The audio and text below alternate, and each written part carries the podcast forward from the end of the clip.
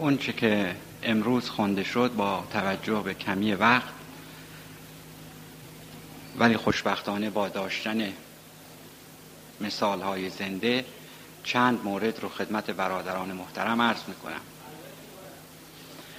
یکی از مسائلی رو که ایشون اشاره فرمودند در مورد خمس و زکات و یا به عبارت دیگر وجوه الهی است که برگردن مسلمین و بر عهده آنهاست که بایستی پرداخت بشه.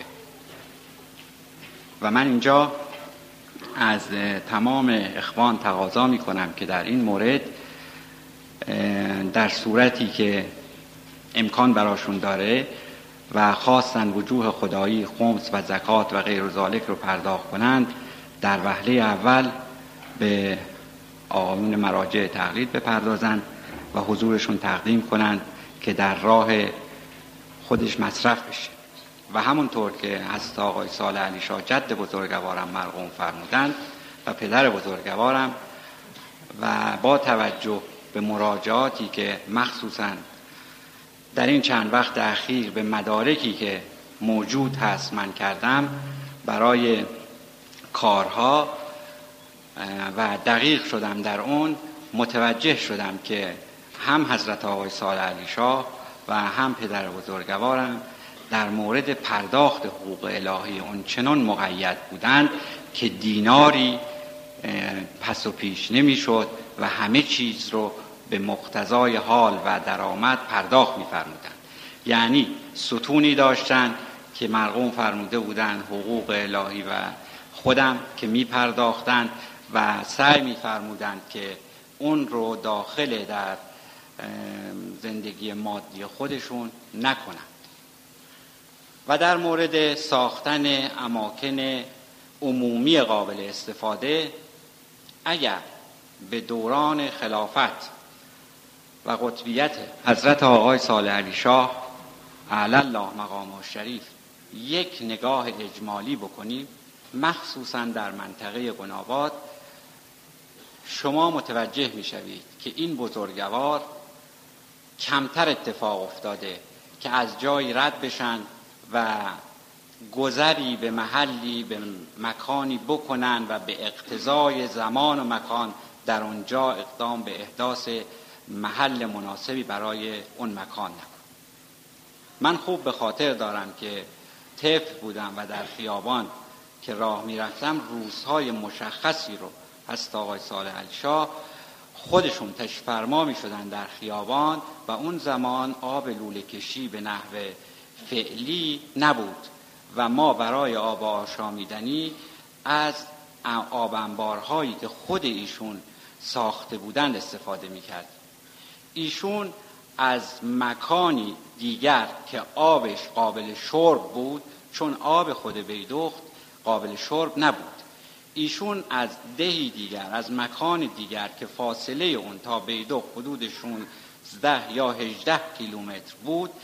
آب رو به نحوی می آوردن و آبنبار رو پر می کردن برای اینکه اهالی محل بتوانند از این آب در طول سال برای آشامیدن استفاده کنند. و به عبارت دیگر بزرگوارانی که از, اون نام، از اونها نام بردم عامل عالم عامل بودند. بدین معنی که عالمی بودند که اون چرا که فرمودند و مرقوم فرمودند عمل به اون می‌کردند وقتی در مورد ساختن مسجد تأکید میفرمودند میفرمایند خودشون هم در این مورد اقدام فرمودند. مسجد بارها و بارها نوسازی و بازسازی شد در بیدو و هر جا هم که صحبت از این می‌شد که با می‌خواهند محلی رو بسازند برای استفاده عموم اول کسی که پیش قدم می‌شد خود اون بزرگوار بودند که خودشون کمک می‌کردند پیش قدم می‌شدند و در سر ساختمان به کرات حضور پیدا می‌کردند و با علم کاملی که داشتن نظارت به اون ساختمان می‌کردند و دستورات لازم رو در اون مورد صادر میفرمودند و اما در مورد پدر بزرگوارم که اون بزرگوار نیز روش پسندیده پدر بزرگوارشون رو اعمال میفرمودند همین مسئله مصداق داد. بدین معنی که ایشون همین درمانگاهی که در جنب حسینیه ساختن و موقوفه بر اون وقت فرمودند این یکی از درمانگاه هایی که خواهد شد انشاءالله در آینده که بتواند قسمت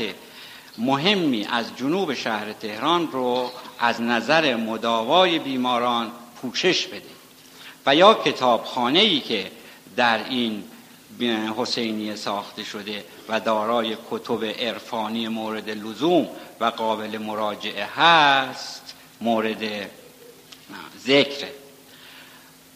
و نکته ای رو که حضرت آقای رضا علی شاه الله مقام و شریف به اون توجه داشتن این بود که همونطور که حضرت آقای سلطان علی شاه در مورد تعلیفات خودشون اکثرا نام اونها رو به نام مراد و مرشد خودشون که حضرت آقای سعادت علی شاه بودند مثل تفسیر بیان و ساده یا غیر ذالک به نحوی از آنها نامی از مرشد خودشون مراد خودشون حضرت آقای سعادت علی شاه می بردن.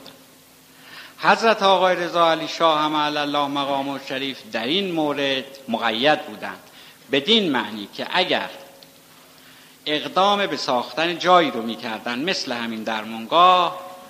مقید به این بودند که نام مرادشون رو روی اون بگذارن. مراد ایشون کی بود؟ حضرت آقای صالح علی شاه. حضرت آقای صالح علی شاه کسی بودند که از ایشون دستگیری کردند کسی بودند که راهنمای ایشون بودند کسی بودند که از طفولیت سرپرستی ایشون رو کردن دستورات لازم رو به ایشون دادن نظارت کامل بر تحصیلات ایشون داشتن بر زندگی ایشون داشتن و کوچکترین کوتاهی در حق فرزند نفرمودن.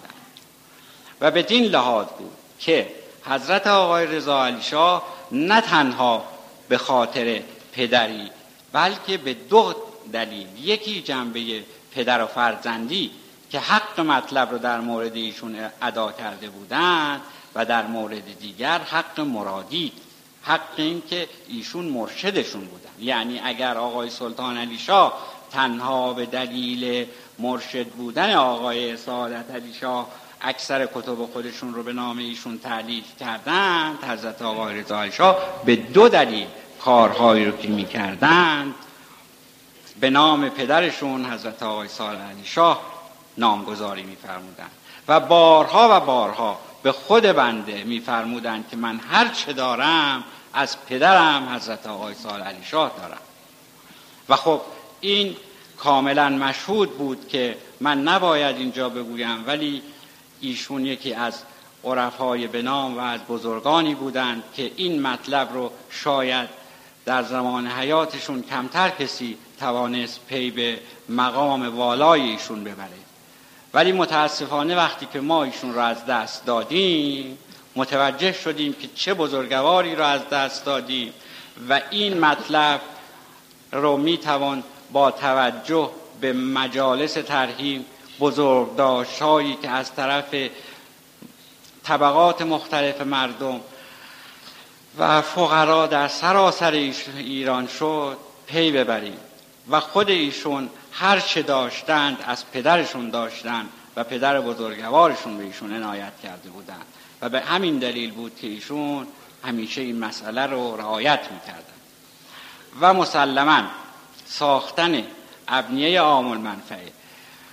و مخصوصا کمک کردن به مساجد کتابخانه ها و اماکنی که بیشتر مسلمین به اون رجوع می‌کنن و استفاده می‌کنن از مسائل که ما دستور داده شده و همونطور که ارز کردم در رساله شریفه پند ساله روی این مطلب تأکید شده. و مسلم بدونید مطالبی رو که در این رساله در روی اون تأکید شده از مسائل مهم اسلامی است که فقرا بایستی به اون توجه کامل داشته باشند. چون این دو بزرگوار که اسم بردم هر دو جامع ظاهر و باطن بودند. یعنی هم جنبه طریقت و هم جنبه شریعت رو به نحو احسن داشتند و به همین دلیل من تقاضا می کنم که برادرانی که رساله شریفه پند صالح رو ندارند تهیه بفرمایند مراجعه و عمل به اون بکنند